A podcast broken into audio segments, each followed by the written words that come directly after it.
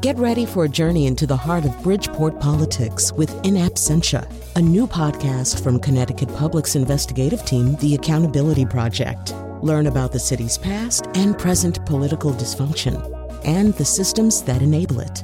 Tune in wherever you get your podcasts. Funding provided by Joe Zimmel and Valerie Friedman.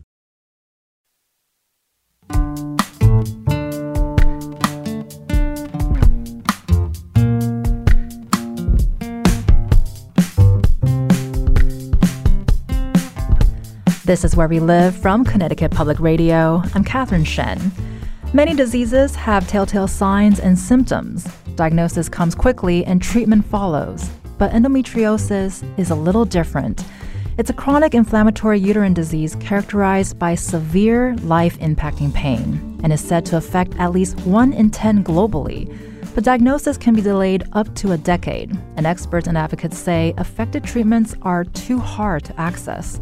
Connecticut State Representative Jillian Gilchrest is trying to change how endometriosis is diagnosed and treated where we live through a new legislative working group. This hour, we hear from her, plus a filmmaker focused on bridging gaps in understanding around the disease. If you or a loved one have experience with endometriosis, you can join the conversation. Give us a call at 888 720 9677. That's 888 720 WNPR, or find us on Facebook and Twitter at Where We Live. But first, we have Arleigh Cole with us. She's a self proclaimed endo warrior who is a member of the endometriosis working group, and her Instagram handle is Missendostood. Thank you so much, Arleigh, for being with us this morning. Thank you so much for having me. So, Arleigh, you help educate the public on endometriosis through your Instagram page, Missendostood, which I just want to say is a brilliant name. You know, what inspired you to take this on in the first place? Um, my journey has been really long, and once I finally had a proper diagnosis um, after 24 years, I knew that I needed to like use my voice to share my story. Um, and that I wasn't the only one. I met a whole community of people um, that also had a very long journey or didn't even have a diagnosis. And so I, I knew that I needed to share my story to help other people feel that they weren't alone and, and let the rest of the the world sort of know that it's not okay that we aren't getting the proper health care that we deserve. And because the journey has been long, as you say, it, it, took many years for you to get properly diagnosed, and it's called a diagnostic delay, delay and it can be very damaging to both physical and mental health. Um, why do you think many doctors fail to notice it? You know, what has been your experience with that? Um, a lack of education, quite honestly. Um, that is that is the biggest um, problem, in my opinion, is that there just weren't uh, specialists and doctors that even really knew the word, let alone understood the disease, and that's sort of what we're still um, fighting and advocating for is for for more education and research and awareness, so that all doctors and all specialties are aware of the disease because it's systemic and it affects essentially the entire body for some people, and um, it it needs to just be something that every physician needs to know about to um, prevent a delay in diagnosis. And as you continue to work on the advocacy and, and there's just so much here, right, as we grapple with this with this disease, what are some misconceptions about the condition that you've encountered? And when that does happen, do you have a way to help address those misconceptions? So the huge misconception is that this is a reproductive disease, that this only um, you know it affects people that have a uterus that it that it's caused um, you know by menstruation. Um, you know there's so many questions in terms of like where it comes from why that we still don't have answers to but there's sort of all of this like i guess I, you could call it fake news swirling around about where the disease originated from or what causes it but it's a systemic disease that that literally has been found everywhere in the body and it's not a reproductive disease but it does affect your reproductive organs and it can affect your fertility. So that's a huge misconception that i feel like we're constantly trying to like debunk. Um, and i i feel that if we had more information and more research that we could prevent a lot of people from from suffering. And I want to bring in a state representative, Jillian Gilchrest, who is also the co-chair of the Reproductive Rights Caucus. Thank you so much, Representative Gilchrest, for being with us this morning. Thank you so much for having me. And you know, with what Arleigh just said, I want to ask you the same question too, in terms of what motivated you to take an interest in endometriosis, and and because of that, to form this working group to help address this issue. Great, thank you, and thank you so much for covering this topic. So. Unfortunately, similarly to Arleigh's experience, I had a colleague and friend reach out to share with me about her experience with endometriosis. And I'll be honest, I'd never heard about it before. Um, but as she started explaining what she had gone through, I certainly knew um, individuals throughout my life who I think probably were experiencing endometriosis. Um, and so I went back and did some research and was just shocked to find how many individuals are impacted by endometriosis and how little we know about the disease um, and how much work there is to be done. And so that's why I started the working group here in the state. And just a reminder that you can also join the conversation 888-720-9677 or leave us a comment on Facebook and Twitter at Where We Live. I want to take a moment to take a call from Tanea from Hartford who joins us on air right now. Tanea, are you there? Yes, I'm here. Thank you so much. Can you hear me? Yes, go for it. Okay, hi. Yeah, I just want to thank um, Rep. Gilchrest for her work um, in endometriosis care it's, I live with it. It's a very painful disease. I was diagnosed when I was about 18 or 19, and luckily, in the emergency room, the doctor knew what I was going through. Um, and I believe it's hereditary because I watched my mother go through the same symptoms. Um, and luckily, you know, they they say like pregnancy and, and child childbirth uh, cures it, or getting a lep, lep, I don't know even know the word for it, but I'm at this point now where my pain has gotten so bad that they want me to get surgery, and I'm at odds. Well, you know, I have to work. You know, I don't have proper health healthcare coverage, and you know, I'm going to have to be in recovery. So I really appreciate that folks are educated. I'm feeling more comfortable in my journey, but yeah, it's a very debilitating disease, and I'm glad that the work is being done. Well, thank you so much, Tanea, for sharing your story with us and happy to hear that you're more comfortable with your own journey as we talk about this. And I want to ask Representative Gilchrest, what's your response to what Tanea just shared with us? I imagine this echoes with a lot of the stories that you've been hearing.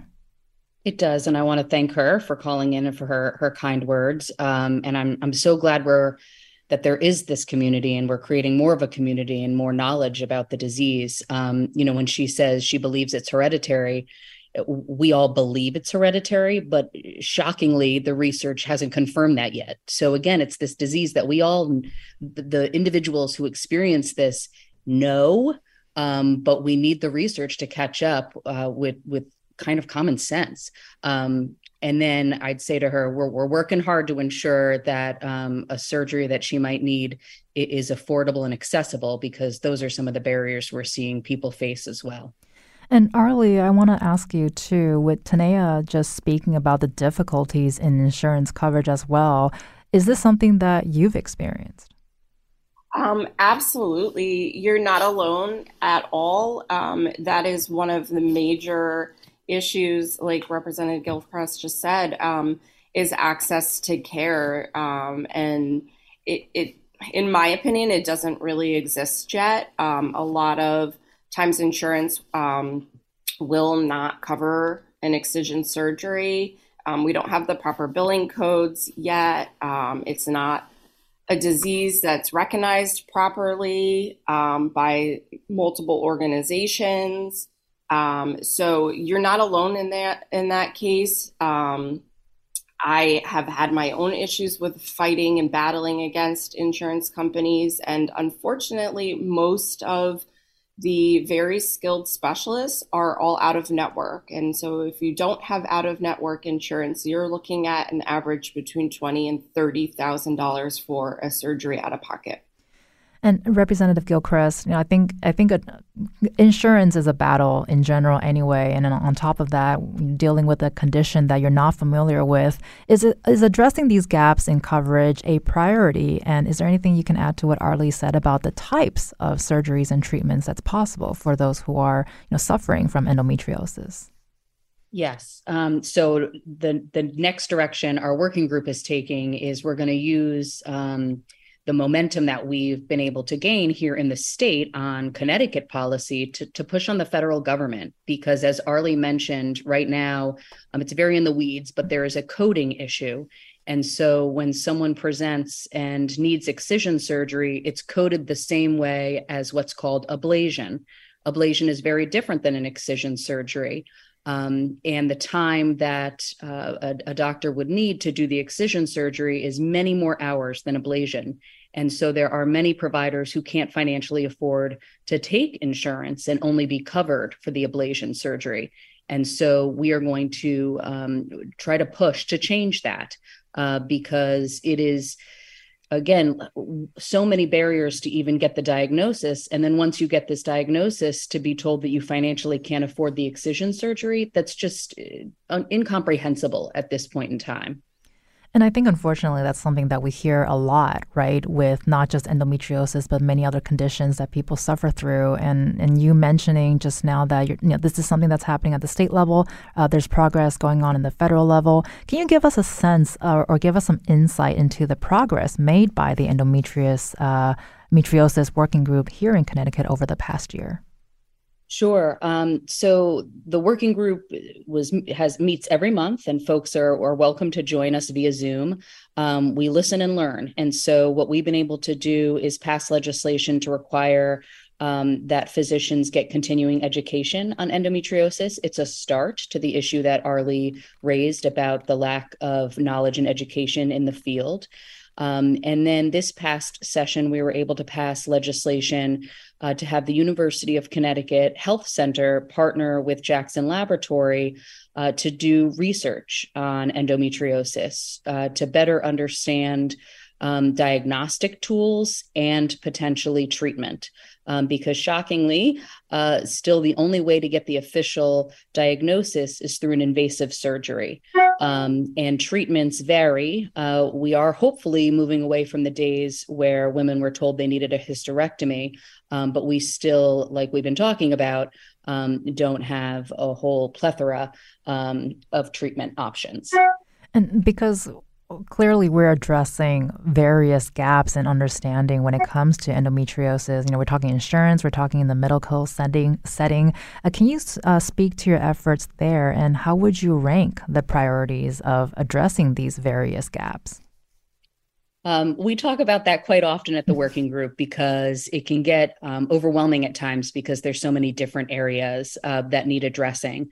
Um, but I think the the education and the awareness, and so in addition to this continuing education piece that we passed, uh, we've been looking at trying to get education into the schools uh, so that young people first getting their periods, um, first experiencing potential pain, um, might be able to have someone um, identify that they might be experiencing endometriosis.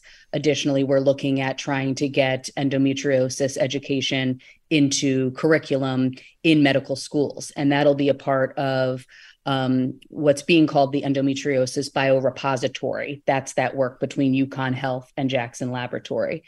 And then um, the other piece, as I see that the main priority is really this push on the federal government because um, we are seeing that for those who, again, have been identified and are seeking treatment um, financially, it is a significant barrier to be able to get that um, excision surgery that they need.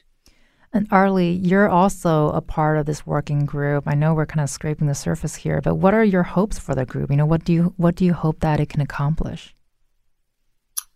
Um, I, am super proud to be a part of the working group and super grateful for um, Representative Gilchrest for starting this group. And I feel like it, we've we've done like a really good amount of work right you know right now to sort of like lift this up and I, I'm really hopeful um, that we're going to be able to create here in Connecticut sort of like an endo center endo hub where we um, people will come to get more information and and treatment and awareness and education and we'll be able to change the the outlook on endometriosis at least here in Connecticut and then be able to you know start to push that out um, to everywhere to everywhere else. But I, I just agree with representative gilchrest like we need to get this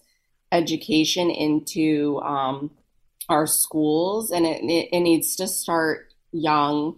Um, you know, maybe even before the age of menstruation, because some people start to experience pain and symptoms prior to even menstruating. And we heard from a listener in Hartford earlier who has experienced um, a delayed diagnosis. And we also heard from one social worker, Halley Terrell from Bridgeport. Uh, she spoke about her delayed diagnosis, which came to light during her fertility journey. And we asked her what she wished she could tell her younger self. Let's take a listen one that I wasn't alone, that there were other people going through it. I went through so many years thinking there was something terribly wrong with my mental health, and there was because I was so thrown off by feeling these ways. Um, but that there are answers out there, that unexplained infertility is not an answer, that you know when we're told in health class or by our doctors or our family members that getting your getting cramps and having to miss school or work and using heating pads and taking medicine was normal. Um, it's not actually. I wish someone had said, like, the way you're feeling, we don't want you to feel that way. You're not supposed to feel that way. I look back sometimes, like we all do, at my younger self, and I feel so sad that the things that I missed out on and the hardships I had. I mean, and oh, I would be out socially and I would get stomach pain and have to leave. And, you know, I was always seen described as dramatic and wh- whatever it was that I was too much. Um, and it was because I I felt that way. I didn't I didn't know what was going on with me, and I got to the point where I'm like, I guess I am just a you know all in my head, and there's nothing wrong. Um, so it was very reassuring when I found out at 40 that I did have a condition that answered a lot of why I went through what I went through. Arleigh, this is certainly something that we hear from from a lot of people. What's your response here? How do you relate to Halley's experience? I relate to her experience so much, like just eh, eh, not just hers, but uh, thousands and thousands of other people who also were told that you know they were being dramatic or um, be, being called crazy. I lost count of how many people um, medical professionals told me that I was crazy, that I was just depressed, that I needed to um, do Pilates, or I was too I was too thin, and that's why I was experiencing um, pain. The amount of gaslighting and and people being dismissed when they're in pain, it does make you start to question yourself and um, your mental health absolutely does suffer because of it. Um, and there's a big connection between endometriosis and anxiety and depression when you're constantly on edge, not knowing, you know, if you go to a festival, is there going to be a bathroom that you can get to? And you sort of feel like you're letting your friends and family down because you're in pain one day during something important. There's a lot of grief that a lot of people with endometriosis um, carry, and and I personally have a lot of PTSD from from different treatments and tests and procedures that were sorry that were done that that didn't need to be done. Um, and then on top of that, like you're you're paying for them um, and then you're like, what am I, what am I doing? So I absolutely can relate to, to everything that she has said. Well, and you just mentioned too, and and Halley as well. You know, he, you hear the emotion with what she's saying, and and all the all of the things that she's gone through, and the things that people have said to her, and what you just shared as well. It's not just a physical thing, it's a mental health thing and overall well being as well. And, you know, from your experience, Arleigh, are, are there some self care practices that you find helpful and, and what advice would you would you have for people who who are going through that. Yeah, absolutely. And it's taken me many years to sort of recognize what I need to do for myself and realize that if people, you know, aren't friends and family aren't going to understand this disease, um, only those that have it and that really suffer and struggle really get it. And instead of trying to explain yourself and almost like prove yourself to people, um, you have to just kind of be comfortable with the fact that this is your journey. You don't need everyone to believe you. You don't need everyone to listen. Um, you find those few those few people or those support groups that do get it and you stay true to yourself when your body is is in pain and it's telling you you need to slow down and you need to rest, like that's okay. And you don't need to feel bad for that and focus on the things that you can do versus the things that you can't do. Um, I practice gratitude every day. That has been um, huge in terms of my mindset, just focusing on on the the little things in life um, and and taking time for yourself to heal and not feeling bad about that like not feeling guilty that you need to take a step back and take care of yourself and with that too arleigh do you have any advice for people who suspect that they may have endo but have not been diagnosed yet absolutely so there are um, there are people out there on social media. It's strange to think that we turn to social media for for answers and for medical or health advice, but the amount of people that I have met through social media who are you know questioning themselves, questioning their doctors, um, you know, being given misinformation. There's there is the right information out there and and you have to search and you have to find it but don't stop asking questions. Don't stop advocating for yourself. If something doesn't sit right with you um, find another doctor that's going to listen um, and and just continue to find strength because you are absolutely not alone and there are advocates and there are good surgeons and you know reach out to the connecticut working group like f- follow me on missendostood um, i'll direct you to the really good excision specialists um, to you know endo what places that are putting out like real information and creating real connections and support for people that that need it and for our listeners, you can find more information on the endometriosis group working group on our website at ctpublic.org slash where we live. And Representative Gilchrest, we'll love some final thoughts here, you know, with what Arleigh just shared on top of that. Do you have any information or resources for our listeners for those who might who might need those resources? Yeah, I would echo what you know what Arleigh said. I think, uh, unfortunately, the point at which we're at, um, your your best bet is connecting with these resources on social media as uh, Connecticut um, builds up our endometriosis biorepository. I do want to quickly just touch on you know what Halley said um, and mention that while certainly men can experience endometriosis, you know this disease disproportionately impacts women, and so for women to be told that it's in their head for their entire life, um, it just makes me angry.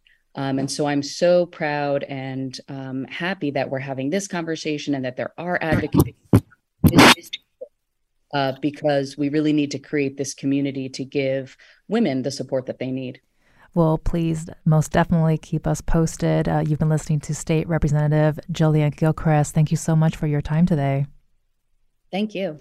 And Arleigh Cole, thank you so much for joining us this morning and helping us educate about endo. Thank you very much for that. Absolutely. Thank you so much for sharing all of this. And coming up, we'll hear from a filmmaker and her most recent documentary, Shedding Light on Endometriosis. Have you or a loved one been diagnosed with endo? You can join the conversation 888 720 9677. That's 888 720 WNPR, or find us on Facebook and Twitter at Where We Live.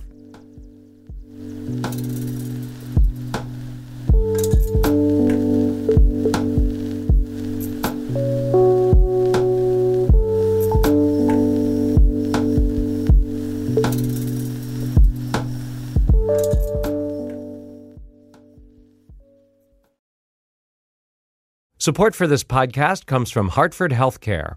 Elevating Health is funded by Hartford Healthcare. ECMO is a leading edge, life saving treatment for patients with cardiac or respiratory failure. Dr. Jason Gluck, director of the Mechanical Circulatory Support Program and Emergency Cardiac Care at Hartford Hospital, explains what it is. So ECMO stands for extracorporeal membrane oxygenation, outside the body oxygenation of blood. It's a life support technique that's used by highly sophisticated medical systems for patients with severe heart or lung failure. The technique involves removing blood from the body, oxygenating it, and then returning it back. ECMO procedures happen in the ICU, but not all hospitals are equipped with the necessary technology and staff.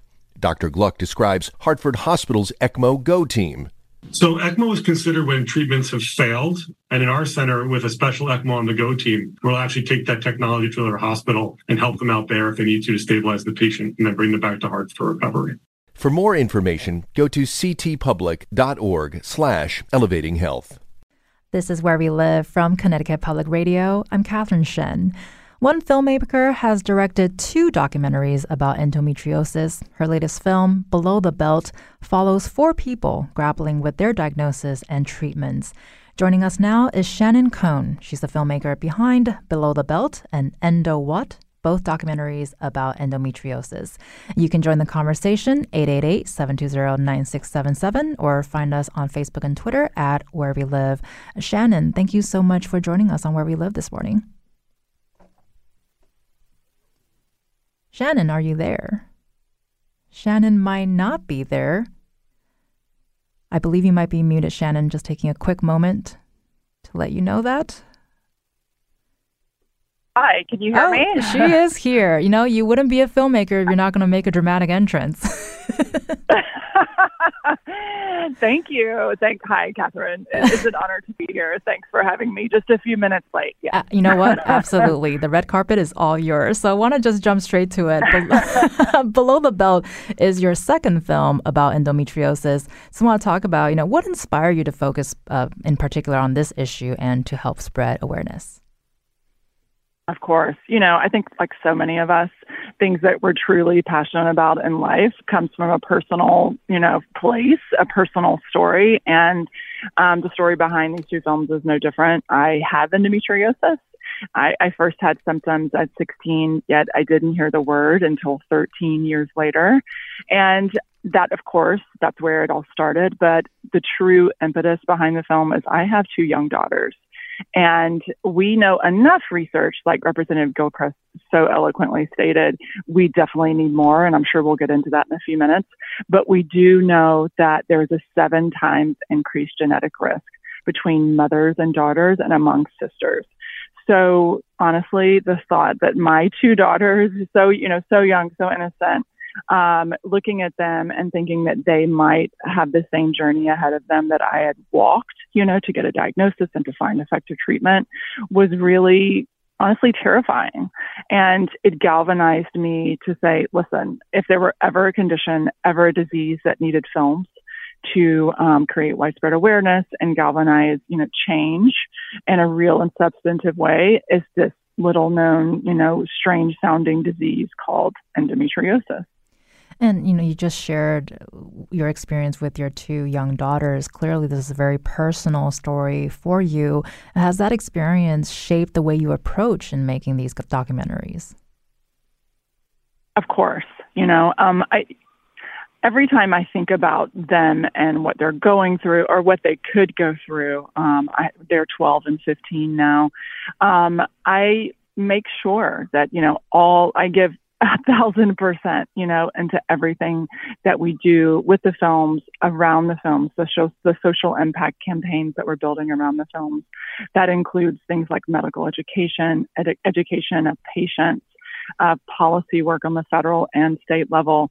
You know, we, we just look at it in a different way when we know firsthand the impact of this disease. It just it just changes it. And we spent quite some time earlier too talking about how there's a lot of, or you know, there's progress in terms of um, getting more information out there in the state level and the federal level. Um, Hillary Clinton was an executive producer on this film, and one portion of the film it also followed the late Republican Senator Orrin Hatch, while he also looked into this issue and its urgency. You know, how would you describe the political conversation around endometriosis? Of course, absolutely. And you know, going back to the pri- you know, to the personal connection, um, Senator Hatch, who has been, who was an incredible advocate for endometriosis, it came from a very personal place for him, you know, as well. And I think most people, when they think about Senator Orrin Hatch, they don't immediately think about, oh, women's health champion, you know, endometriosis champion, but he he was, and it came from a very personal place. His granddaughter um, has endometriosis and has suffered since she was 13 years old. So he saw firsthand, you know, the devastating impact of this disease. It really robbed her of a lot of her teenage years when she was bedridden, really, and missing out on her high school experience. So when we came to him and said, you know, there's this endometriosis, he's like, oh, I know all about it. You know, like, what do you want me to do? What do you need me to do? I know how devastating it is. And he brought um, Senator Elizabeth Warren on board. And we have been working with them um, in a bipartisan way since 2017. Of course, when Senator Hatch retired, Senator Mitt Romney took his place um, in our work and making sure that the work, you know, remains carefully bipartisan. Uh, because, you know, I, I think endometriosis, especially in today's political climate, it is an opportunity for both sides of the aisle to come around a women's health issue. You know, um, as Representative Gilchrest said, it disproportionately affects women, although it can affect, you know, one in 10 um, men or no sorry one in 10 gender expansive individuals. So uh, in, in, addition to one in 10 girls and women. So just want to make sure we recognize that. But disproportionately affects women. And this is an opportunity where both sides of the aisle can rally around and say hey we care about this and we need change and Below the Belt sheds light on the challenges faced by people with endo, including long delays in diagnosis and treatment, which we have heard from listeners. You know, how do you envision the film being able to sort of contribute to reducing these delays and maybe improving the overall quality of healthcare for endometriosis patients? Of course. Well, there are a number of ways. And I always tell people think about these films, both Endo, and Below the Belt, as a tool as a tool for change that are part of a larger toolbox. And, you know, we all have a role to play in changing the course of this disease, and we can all be tools, you know, in this toolbox to move toward change. And I look at these films as part of that. Um, with Below the Belt, for example, you know, it, it's a tool to help create widespread awareness. It premiered on PBS nationally last month. It continues to air on PBS Passport for the next year. It will be on streaming services. It will be hopefully in every country in the world. And it invites a conversation about women's health and endometriosis among a population that has maybe never heard of the disease. And, you know, endometriosis is a strange, you know, word that a lot of people are kind of like, when I, when I mention what it is, they, a lot of people don't know what it is, you know, and they say endo what, which is of course the inspiration of the first film, because I heard it so often when I told people, you know, my next project is about this disease called endometriosis. And, you know, the widespread awareness just hasn't been there. But if we can, through a film, share compelling human stories and make people care about this condition in a way that they never expected, then the hope is then they can hear, care about the larger issues at play and be part of the change, even though it may not directly affect them. And I, will say briefly, listen, everyone who's listening to this right now, you may think you're not affected by endometriosis, but you absolutely are. If you may have it and may, you know, know or may not know that you have it, but I can guarantee that you know and love someone who has it. So even though you may think you're not affected, you you are. Shannon Cohn will be staying with us. After the break, we'll hear about her aim to educate every primary care physician, school nurse, and pediatrician in the country about endometriosis. And you can also join the conversation 888 720 9677. That's 888 720 WNPR, or find us on Facebook and Twitter at Where We Live.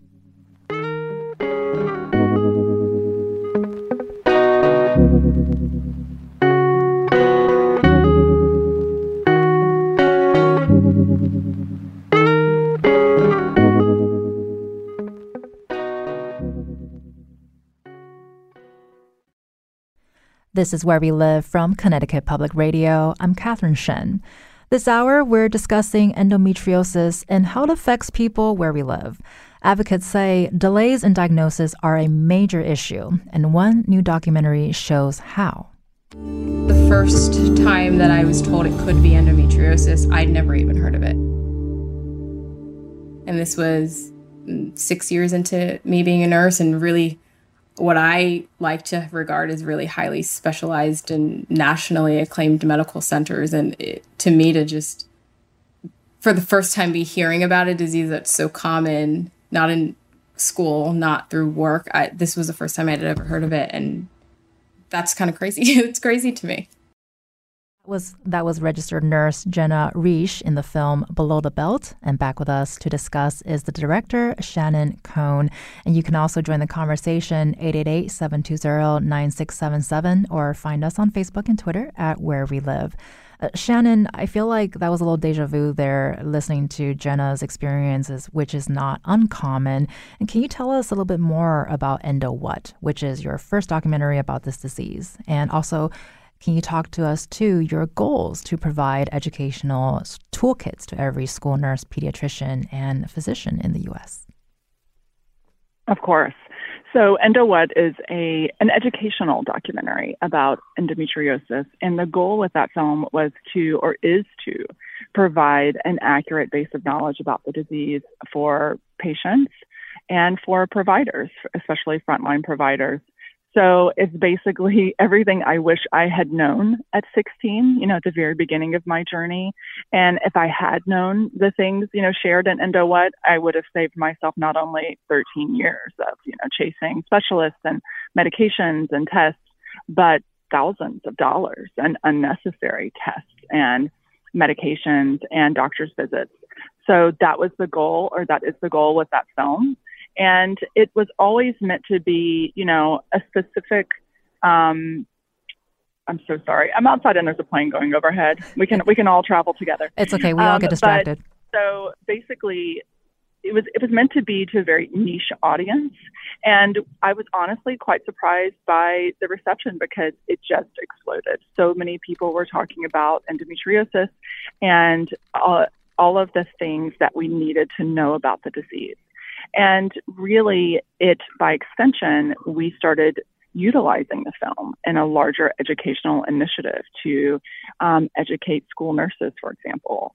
We have a school nurse initiative where we've educated almost 10,000 school nurses across the United States because, in having conversations on a wide scale, we quite quickly realized that school nurses are often the first to know when a teenager has endometriosis symptoms because i mean myself you know i went to see my school nurse you know when i was doubled over with pain and while she was well meaning and can help on a you know a number of issues she had no idea about endometriosis. You know, I took ibuprofen, I lie down for a bit, and then I went back to class or went back to my sports practice.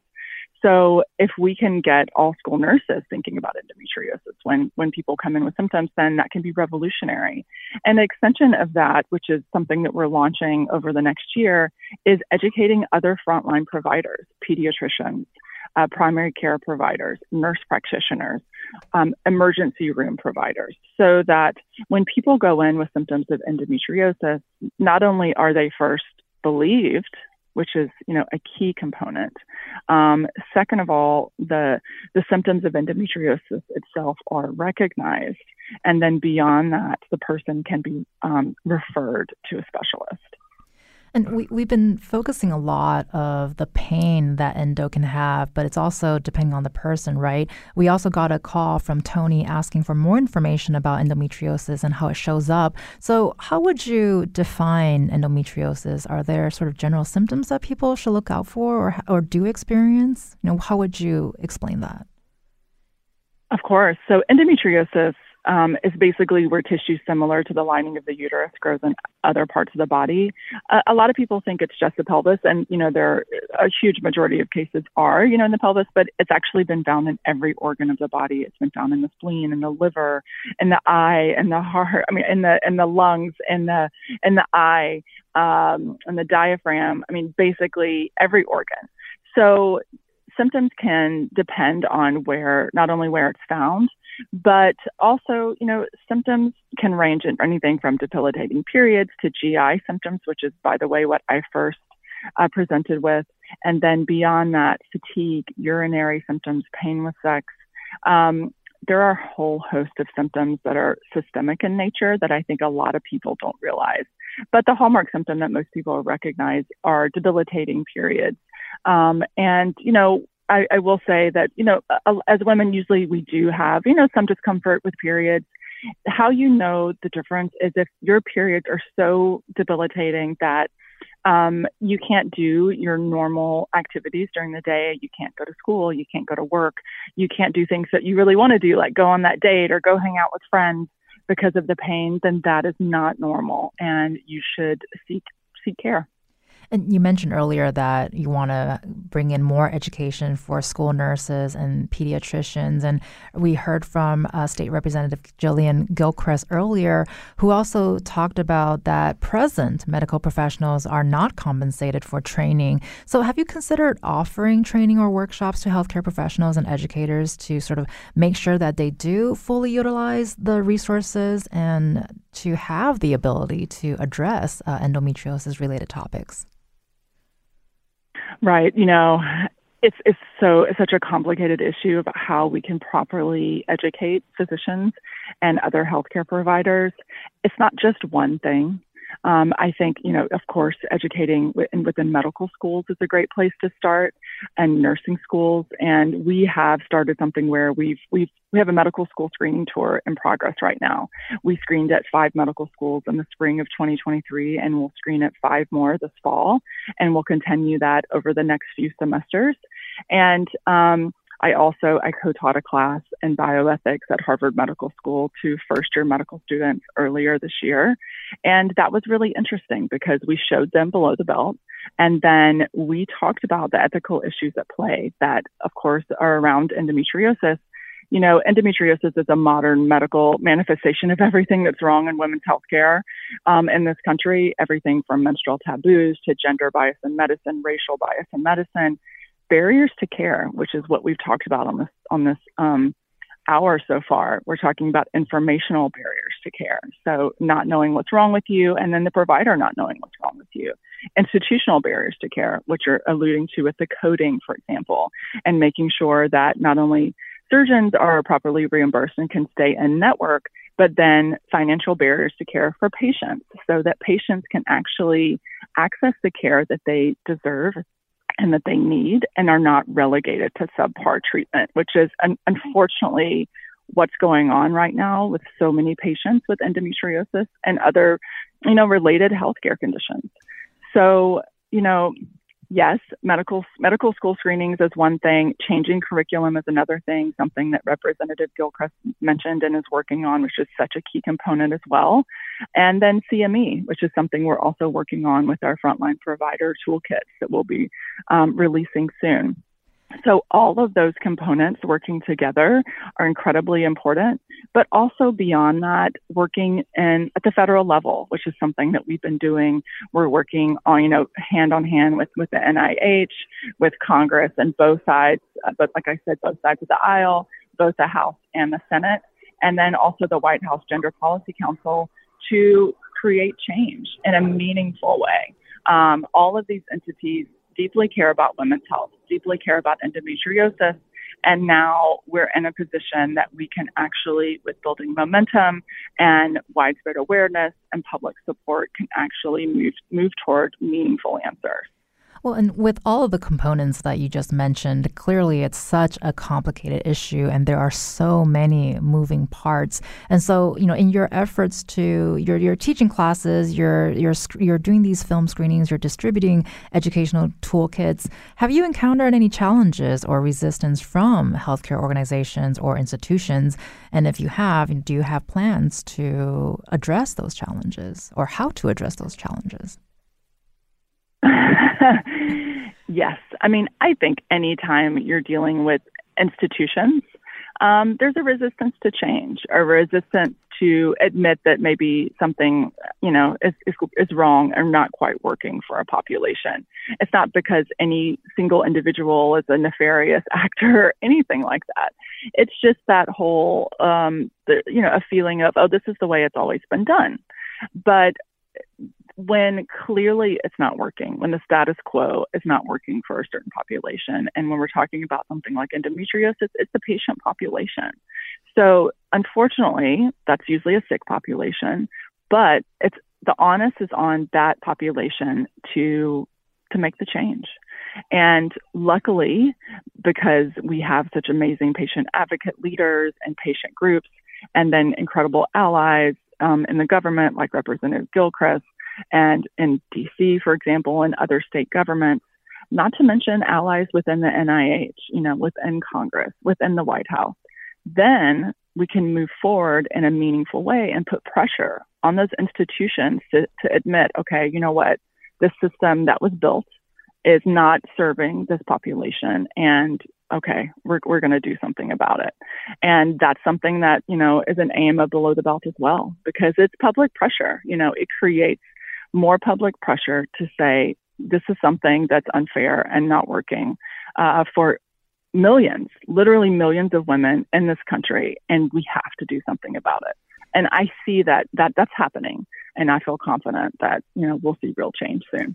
And we have a couple minutes here left here, but I want to ask too. You know, you're encouraging open dialogue about sensitive health issues. You know, you're doing it in so many different kinds of environments, but it can be challenging, especially when you're in a school. So, do you have any strategies or guidance that you would suggest for teachers and healthcare providers who want to have these discussions in a supportive and non judgmental manner? Of course. Uh, first, I would say, you know, sign up to get a free um, EndoWhat toolkit.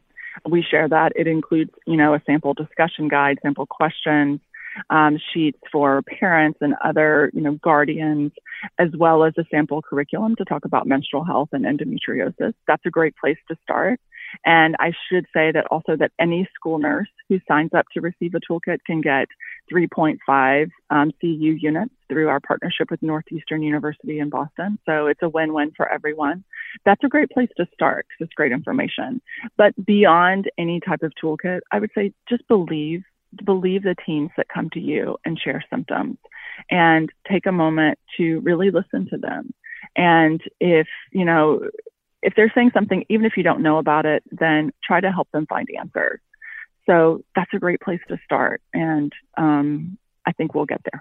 And we got about a minute left here, but I want to ask too, you know, with what you just said, how can that be generalized into a larger conversation about women's health issues, as you mentioned, tend to be overlooked and under researched?